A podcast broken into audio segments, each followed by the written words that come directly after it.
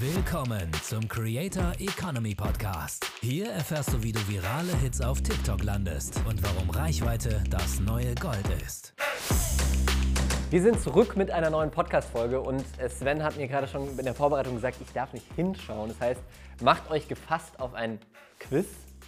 Frage-Antwort? Yes. Was wird's? Ja, ein kleines Quiz. Ich Okay. habe zwei Fragen eingepackt rund um das Thema Metaverse. Uh. Äh, ja, spannend. Ähm, da passiert ja eine Menge. Ähm, und ich würde vorschlagen, aber wir starten erstmal unserer Chronologie zufolge mit den News der Woche. Das ist die Frage, hast du da auch was mitgebracht? Da habe ich auch was mitgepackt. Ich habe überlegt, wo ich es reinpacke, ob es jetzt ein News der Woche ist oder ein Top der Woche. Ich finde aber, man kann es noch nicht wirklich als ein Top der Woche nennen, weil es ja noch ganz aktuell ist und man noch gar nicht weiß, wie erfolgreich es dann am Ende wirklich sein wird. Mr. Beast macht den Joko Winterscheid und launcht seine eigene Jokolade. Woo! Und zwar Feastables. Ich bin nicht der Englischprofi, du hast mal ein Jahr in England oder in den USA gelebt. Feast heißt Festmahl, habe ich gegoogelt. Ja. Sehr gut. Also, was heißt dann Feastables, wenn Feast Festmahl heißt? Dass man sich so draufstürzt. Sowas, wo man sich draufstürzt, um es zu verschlingen. Okay. Genau. Also, das ist auf jeden Fall die neue Schokoladenmarke oder Süßigkeitenmarke von Mr. Beast. Die ersten drei Produkte sind ja, Schokotafeln in, wie gesagt, drei Geschmacksrichtungen. Und darum geht es ja gar nicht, wie jetzt die Schokolade schmeckt und wie viele Kalorien es hat. Völlig irrelevant. Wir sind hier, um uns das Business dahinter anzuschauen und die Marketingstrategie. Mr. Beast hat natürlich wieder einen richtig smarten Move gemacht. Auf jedem Riegel ist ein Code drauf. Und da kann man was mit gewinnen. Und damit kann man was gewinnen. An sich ja nichts Neues. Haben, macht, keine Ahnung, Rittersport und irgendwelche Käsesorten, ja genauso. Ja. Aber bei Mr. Beast machen es halt die Leute, weil sie erstmal wissen, dass sie auch wirklich geile Sachen gewinnen können. Und weil Mr. Beast halt auch wirklich zeigt, dass die Leute es gewinnen können. Keine Ahnung, die Käsemarke, der, die, landen, die äh, Gewinne landen wahrscheinlich irgendwie beim Chef auf dem Tisch oder so. Ne? Könnte man zumindest vermuten. Ist ja auch egal.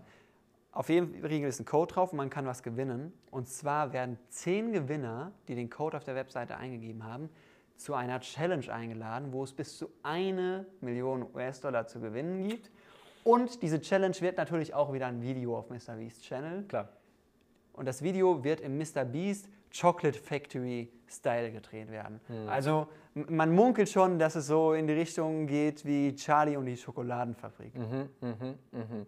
Wäre ja nicht das erste Mal, dass der Kollege sich von irgendwelchen besonderen Filmen oder Netflix-Specials hat inspirieren lassen, was seine Videoideen angeht. Äh, ja, super spannend. Auf jeden Fall äh, ja, smarter Move. Bleibt abzuwarten, wie das Ganze verläuft. Aber ich bin mir sicher, wenn Mr. Beast das anfasst und er hat schon eine extrem starke Community, dann wird das auch wieder ein Hit. Ja. ja, und was wir da vor allem für uns lernen können, ist, dass wir Produktlaunches immer mit einer Content-Launch-Strategie kombinieren müssen. Wir haben, also wir, Mr. Beast in dem Fall, hat so eine starke Community, dass er immer erst eigentlich sich überlegt, hey, was kann ich für einen Content machen, um das Produkt zu launchen und gar nicht, hey, wie kann ich jetzt das Produkt in möglichst viele Supermärkte zu bringen. Ja. Und dasselbe haben wir ja auch bei Gary beobachtet mit seinen Büchern. Das war ja auch ganz klar eine Strategie, hey, wie kann ich meine Community dazu triggern, möglichst viele Bücher zu kaufen. Ja, ja.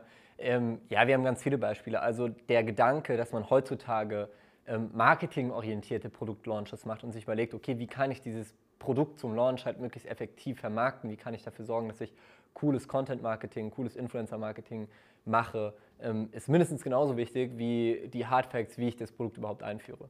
Ja. Aber genug über Mr. Beast gesprochen, kommen wir zu News Number 2 und da geht es um Koji. Koji ist eine Link-in-Bio-Plattform. Also sowas wie, Sowas wie äh, Linktree. Linktree. Linktree. ist eigentlich Linktree. das bekannteste. ja, Aber Koji ist ganz spannend, weil Koji ist quasi das WordPress von den Link in Bios. heißt customizable. Heißt customizable. Es gibt mittlerweile über 200 kleine Apps, die du bei Koji einsetzen kannst auf deine Koji-Seite. Da kannst du zum Beispiel einsetzen, und das finde ich super spannend, ich habe gestern das nämlich auch mal für uns ausprobiert, dass du auf deiner Koji-Seite Werbeplacements verkaufen kannst. Also theoretisch könnten wir einen Link da reinsetzen, hey, hier unser erstes Summer Games Video und darunter könnten wir einen kleinen Banner machen von unserem Summer Game Sponsor. Ah, okay.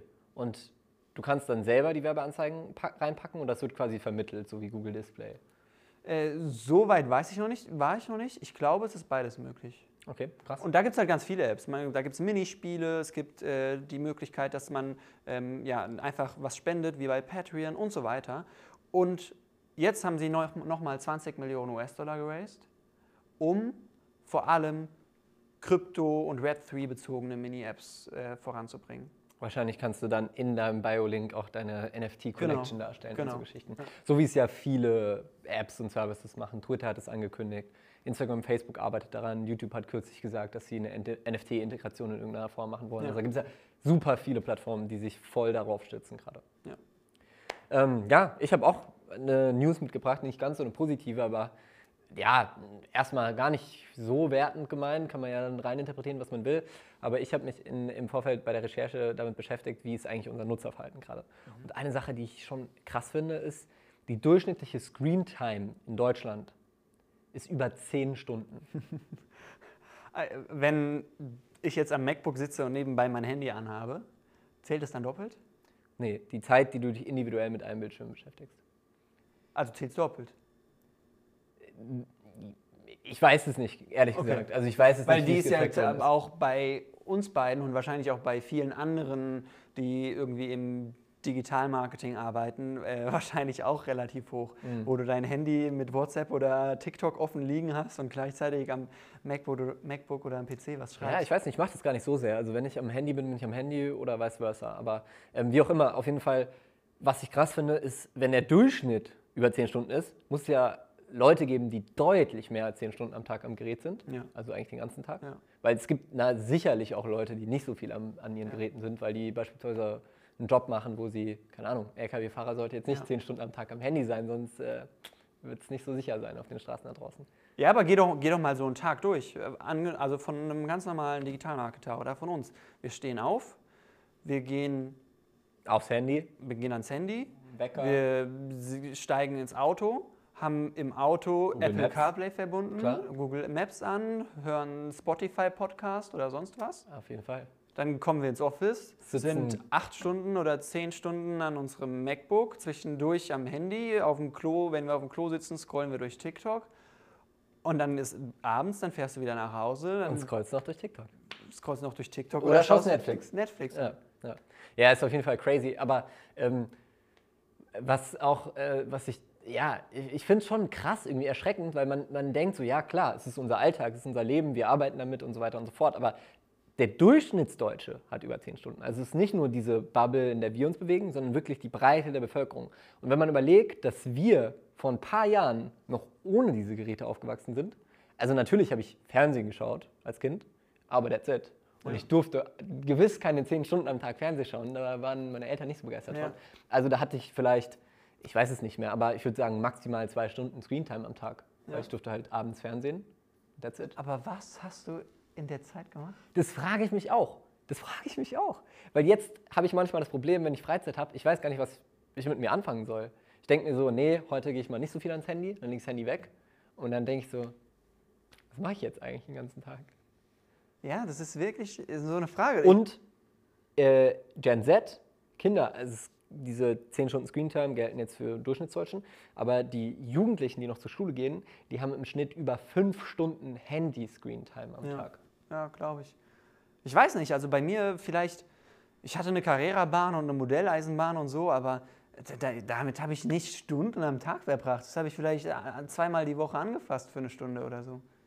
Crazy. Aber ich habe auch schon letzt, als ich mit meinen Eltern am Essenstisch saß, gesagt, überleg mal, wo wir vor zehn Jahren waren. Ich bin jetzt, ich werde jetzt bald 23. So. Vor zehn Jahren habe ich mir gerade meinen ersten Facebook-Account eingerichtet. Wo, wo stehen wir in zehn Jahren? Die Entwicklung ist unfassbar schnell und äh, vielleicht können wir das auch mal ganz kurz erläutern. Wir haben jetzt schon ein paar Mal über das Thema VR und Metaverse und so weiter gesprochen. Das wird auch eines der nächsten Themen jetzt sein. Ähm, wir haben letzte Woche Freitag ein Team-Event gemacht. Und ähm, ich hatte ja schon mal im Podcast erwähnt, ich habe so eine Oculus Quest 2. Ja. Und die hatten wir beim Team-Event dabei. Ähm, und alle unsere Mitarbeiter haben die mal ausprobiert. Also im Prinzip das Tutorial einfach gespielt. Und jeder Einzelne hat gesagt, das ist unfassbar krass. Äh, Bryce, der äh, unser Head of Video ist, hat jetzt gerade im Call noch zu mir oder zu uns äh, im Call gesagt, er hat das ganze Wochenende darüber nachgedacht und davon geträumt, wie dieses Metaverse uns beeinflussen wird. Und da ist ja dann wirklich die Frage, wie wird das in zehn Jahren sein? Ich habe am Wochenende auch überlegt, ob ich mir direkt eine bestelle. Weil, warum? Weil du einfach genau die Dinge machen kannst, die du machen würdest, wenn sie direkt vor deiner Tür, Tür wären. Wenn, wenn ein Golfplatz vor meiner Tür wäre, würde ich jeden Abend, nachdem ich nach Hause komme, oder wenn ein Golfplatz in meinem Garten wäre, würde ich jeden Abend nach Hause kommen und eine Runde Golf spielen. Ja, same.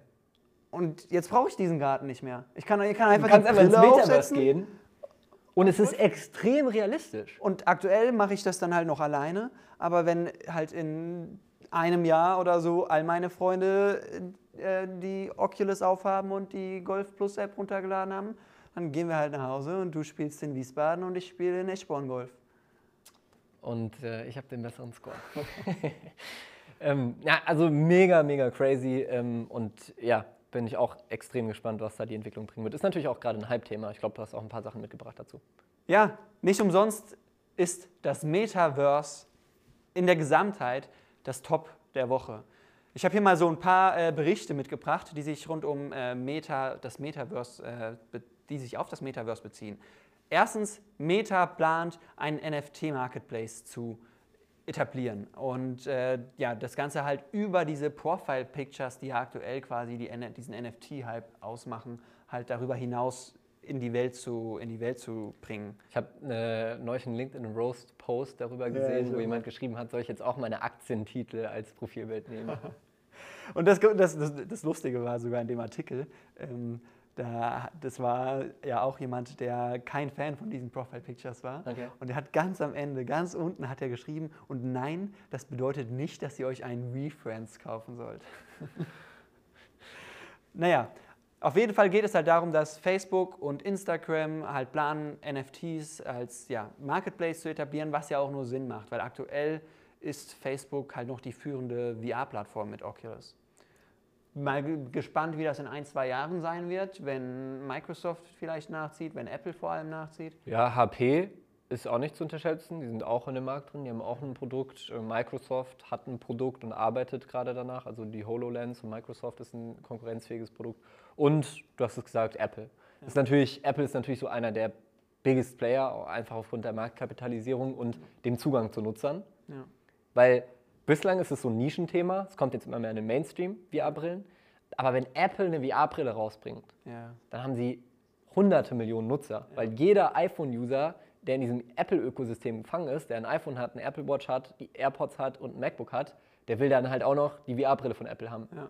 Ich frage mich dann, wie halt das Ökosystem aussehen wird. Ne? Weil Facebook war bislang ja immer nur Social-Anbieter und geht jetzt halt auch mit Oculus in die Hardware.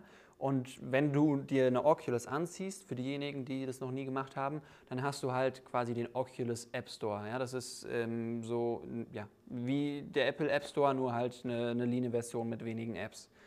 Wie ist das, wenn Apple dann äh, die, die Apple VR-Brille rausbringt? Ja, es ist dann wie quasi bei der Apple Watch. Hast du dann auch einen limitierten App Store vor dir von Apple oder werden die Facebook-Apps, der Oculus App Store dann auch auf Apple verfügbar sein? Braucht man da unterschiedliche Programmiersprachen für? Ist es dann also, sind es dann quasi komplett unterschiedliche Betriebssysteme, dass man wie bei Android und iOS dann Oculus und Apple hat? Apple ist ja so ein Ecosystem-Nerd. Ja. Apple will ja immer die Leute in ihrem Ökosystem halten. Das heißt, Apple wird zu 1000 Prozent ihr eigenes Ja, Ökosystem rausbringen, ihren eigenen App Store rausbringen. Und über den Massenzugang an Nutzern bin ich mir aber relativ sicher, dass alle Apps, die es im Oculus Store gibt, Ja. Die nicht von Facebook sind, selber oder von Meta, Ja. relativ schnell auch für die Apple Ja, VR-Software Fall. verfügbar sein werden, weil es einfach von den Nutzerzahlen her interessant sein wird. Genauso wie es halt WhatsApp für Android und iOS gibt, wird es halt auch alle anderen Apps für Meta und für Apple VR geben. Das zweite, nicht nur Facebook bzw. Meta plant äh, immer mehr mit NFTs zu machen, sondern auch YouTube. YouTube hat angekündigt, äh, dass der, die Keys, Key Areas of Growth die Creator Economy und YouTube Shorts sind. Und wenn sie von Creator Economy sprechen, dann meinen sie vor allem, dass sie ihren Creatoren, die auf YouTube sind, mehr Möglichkeiten geben wollen, ihre Community zu monetarisieren. Und dazu gehört eben auch, ich lese vor, We always focused on expanding the YouTube ecosystem to help creators capitalize on emerging technologies, including things like NFTs, while continuing to strengthen and enhance the experiences creators and fans have on YouTube.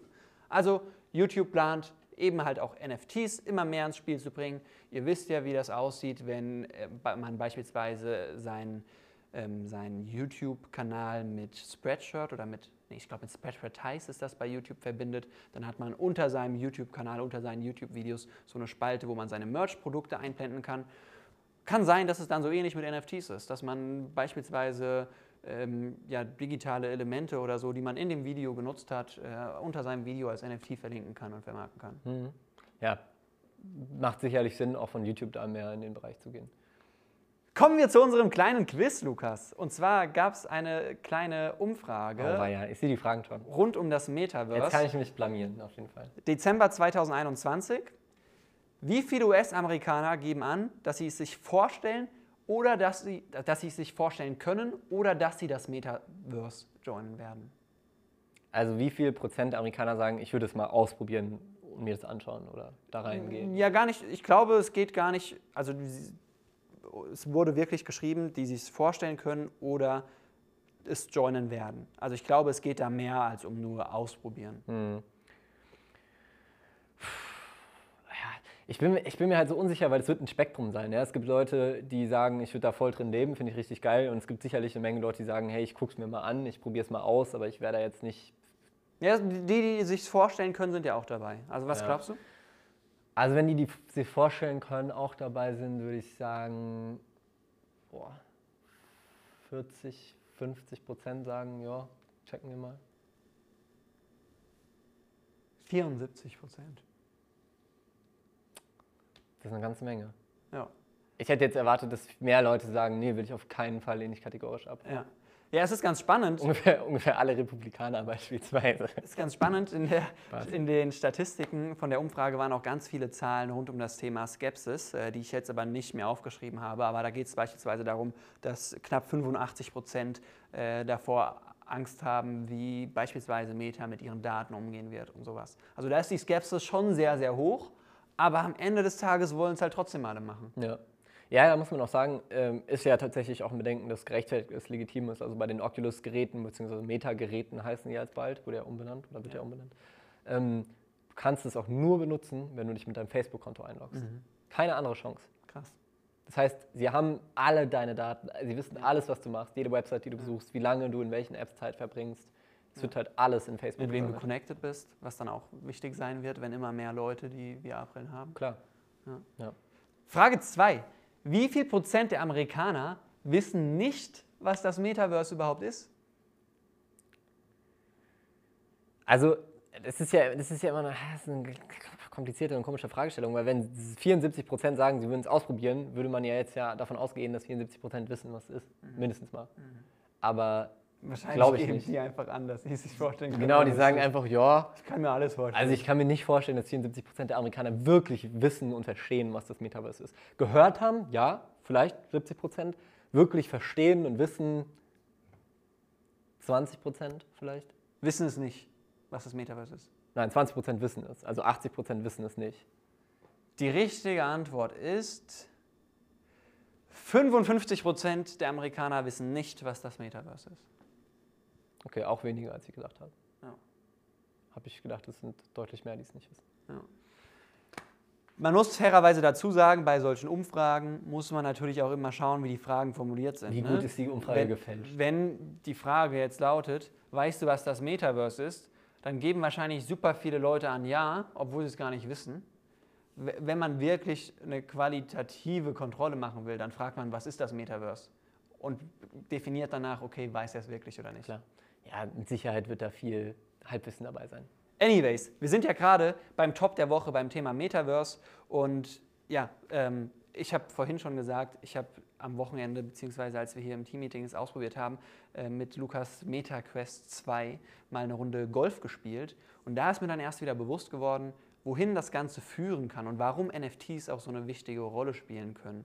Beispielsweise wir haben vorhin darüber gesprochen, bei Facebook geht es nicht mehr nur darum, Profilpicture zu haben und keine Ahnung, eine Crypto, einen Crypto-Pad oder eine Crypto-Cat als Profilbild zu haben, sondern es geht dann halt darum, ganz normal shoppen zu gehen. Wir sind jetzt beim Thema Golf. Wenn du auf den Golfplatz gehen willst, dann brauchst du eine Golfbag. Und diese Golfbag brauchst du auch, wenn du auf dem digitalen Golfplatz Golf spielen gehst. Und dann kannst du dir halt im digitalen Golfstore deine Callaway Golfausrüstung kaufen und das kann dann ein NFT sein. Warum macht das Sinn, dass das ein NFT ist? Weil dann dir dieser Eigentum dieser spezifischen Callaway-Tasche halt eben zugeordnet werden kann. Und weil du auch damit handeln kannst. Wenn wir dann im Metaverse sind und ich bin neidisch auf dein Golfbag, dann sage ich hey Sven, ich kaufe dir das ab. Und dann sagst du, alles klar, kostet einen halben Ethereum. Und dann sage ich, okay, schick dir den und dann gehört das Golfbag mir. Wenn das limitiert ist von Callaway aus, vom Händler oder vom, vom Hersteller aus, dann macht das Sinn, ja. Ja. Wenn nicht, dann natürlich nicht. Sonst könnte ich mir. Ja, es sei denn, du willst den nicht mehr benutzen, weil du Ja, die stimmt. Utility nicht mehr Ja, hast, klar. du spielst keinen Golf mehr. Dann Du hast verkaufe ich ihn halt unter Wert. Genau. Du hast den für 0,5 ETH gekauft bei Callaway und jetzt sagst du, äh, kein Bock mehr, ich habe keinen Bock mehr, Golf im Metaverse zu spielen. Ja. Jetzt verkaufst du mir deine Gold Golftasche für 0,3 oder was auch immer der Marktwert gerade ist. Ja. Also im Prinzip so, wie wenn man einen physischen Gegenstand kauft und sich irgendwann entscheidet, ich verkaufe den jetzt auf Ebay. Ja. Nur, du hast keine Abnutzung. Es sei denn, auch das wird einprogrammiert, wäre ja auch geil. Callaway sagt, nach zwei Jahren sind die Schläger kaputt oder nach 100, wär nach krass. 100.000 Schlägen oder so. Das wäre krass. Ja, musst du dir neue Schläger Kann alles vorstellbar sein.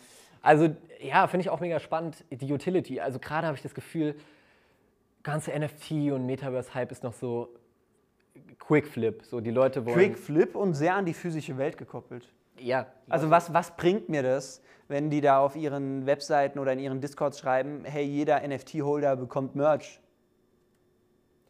Es ist, noch, es ist noch sehr stark so, hey, wir machen einfach irgendwas und wir versuchen über physische Produkte wie Merch oder Events im echten Leben oder so Wert zu bringen, damit man halt eine Wertsteigerung in dem Token hat. Ja. Aber die Utility, die eigentlich das technisch Spannende ist, die wird von ganz wenigen besonders intensiv genutzt. Ja. Ähm, und da bin ich halt mal gespannt. Da wird noch super viel kommen. Also was ich jetzt super spannend finde, ist, äh, haben wir auch schon mal ganz kurz angerissen, Lil Nas X verkauft Einnahmen ähm, an seinen Platten ähm, als NFTs.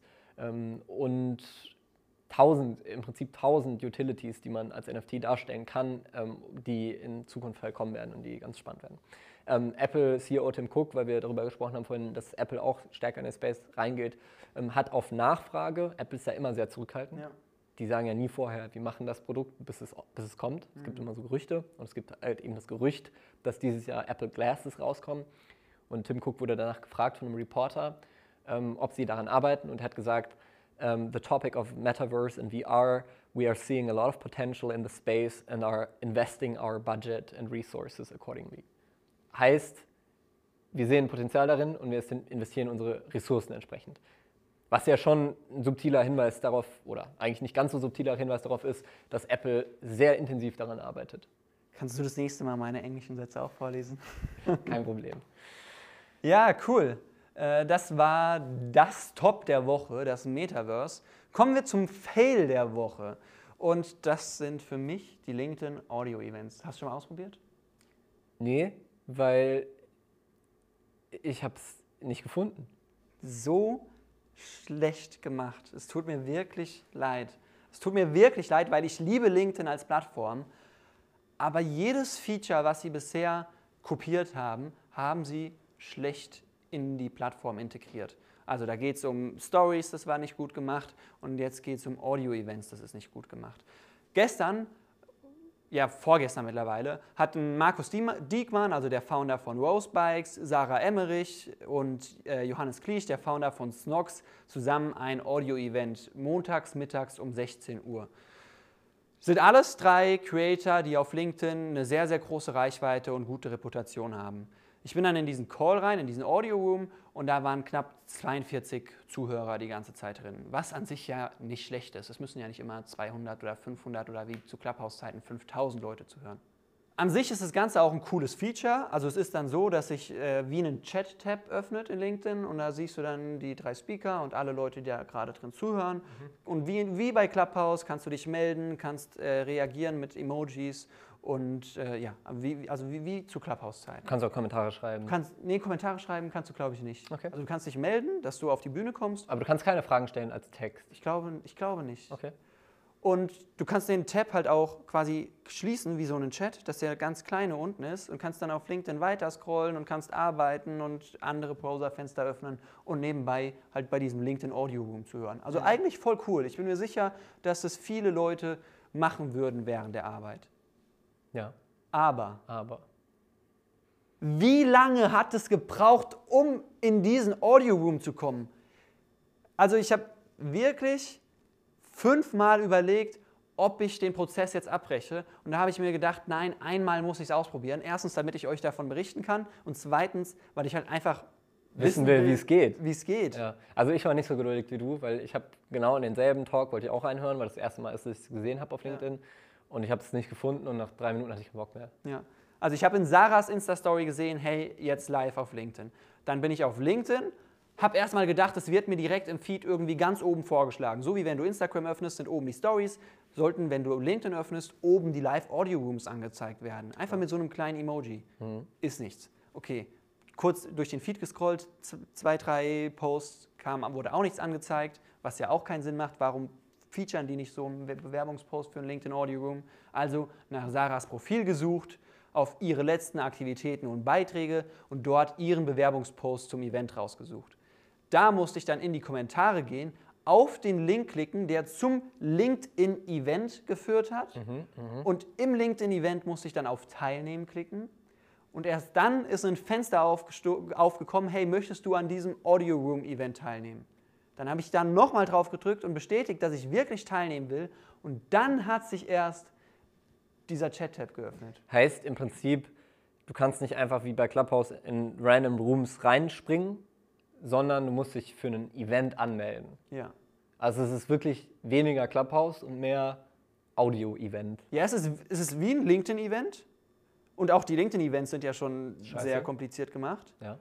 Nur, dass sich dann halt, ja, also nachdem du dich angemeldet hast, gefragt wird, ob du jetzt diesen Raum joinen willst. Okay, okay. Ja gut, soweit habe ich es nicht gemacht, weil ich habe das Ding einfach nicht gefunden und auf die Idee, da in Events zu schauen, bin ich nicht gekommen. Das ist so ein geiles Feature und ich bin mir sicher, dass es sich bei LinkedIn etablieren würde, weil es einfach super viele Leute gibt, denen es Spaß macht zu reden und weil es was ist, was man parallel halt einfach auch laufen lassen kann. Aber warum?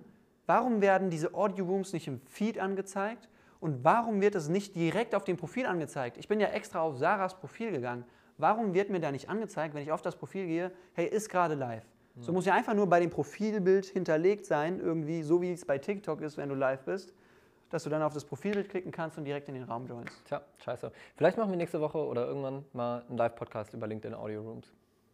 Ja, Wäre doch cool. ja. Wenn, aber es ist halt noch in der Beta, müssen wir irgendwo beantragen. Na, beantragen wir.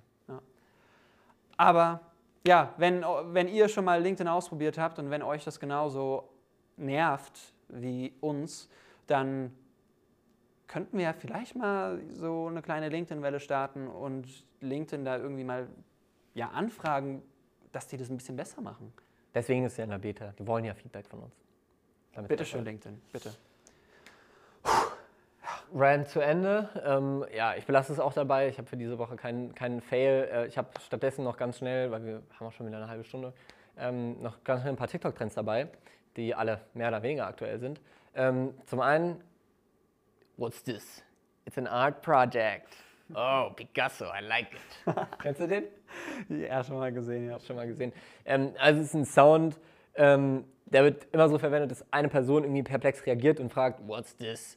Ähm, und dann zeigt jemand, ein anderer User, eine andere Perspektive oder man selber halt als andere Person irgendwie sein Projekt, sein Gesicht, sein Produkt. Hier klappert es gerade, als würde es gleich einstürzen, das Gebäude. Ähm, und dazu halt dieses Voice-Over, it's an art project, um zu zeigen, dass es super cool und fancy ist. Und dann, okay, Picasso, I like it. Ist einfach ein cooler Sound, den man ja, relativ easy verwenden kann, indem man einfach äh, einen, einen Lip-Sync macht. Genau. Hast du noch einen drin? Äh, ich habe äh, noch zwei Trends. Ähm, Wow. der Sound, it is so bad, I want to give you zero, but that's not possible. So I give you One. a one. Auch das ziemlich leicht. Man beschreibt einfach irgendwas, bei dem man ein extrem schlechtes Ergebnis hat oder was dumm aussieht oder so. Ja. Äh, filmt sich selber, wie man es sagt, und dann beim Reveal, but I want to give you a one, ähm, da zeigt man dann das schlechter. Also wir filmen quasi ein LinkedIn Audio Room und Beispielsweise. sagen, it is so bad, I want to give you a zero. But if that's not possible, I'm gonna give you a one. Und dann revealt man quasi das Schlechte. Das kann natürlich ein kaputtes Produkt sein, das kann, wenn man extrem frech ist, auch vielleicht ein Produkt vom Mitbewerber sein. Ähm, Das kann irgendwie die Leistung vom Praktikanten sein, über die man sich lustig macht, oder, ja. oder, oder. Und last but not least, ähm, ein deutschsprachiger Trend äh, von, von Klaas, äh, von Joko und Klaas aus der TV-Sendung. Da gibt es so einen Ausschnitt, der Gerade gedacht von K-Class. ja, der gerade ziemlich oft trendet, äh, wo er so sagt, ich habe mich hier in eine blöde Situation gebracht, bis eben war noch alles cool. Und ähm, dann geht es noch ein bisschen weiter. Also da geht es im Prinzip auch genau um das. Man zeigt irgendwie eine blöde Situation. Ja. Beispiel, viele Videos sind so, hä, du bist die ganze Klaus- Klausurenphase über in St. Moritz Skifahren Ja. und einen Tag vor der Klausur kommst du zurück und musst alles über Nacht lernen. Ja, blöde Situation, ne? Bis eben war noch alles cool. Genau, und äh, das sind die drei TikTok-Trends. Äh, ich halte die Augen offen und gucke, dass ich dir nächste Woche noch ein paar aktuellere mitbringe. Und äh, bis dahin wünsche ich euch eine schöne Woche. Bis dann!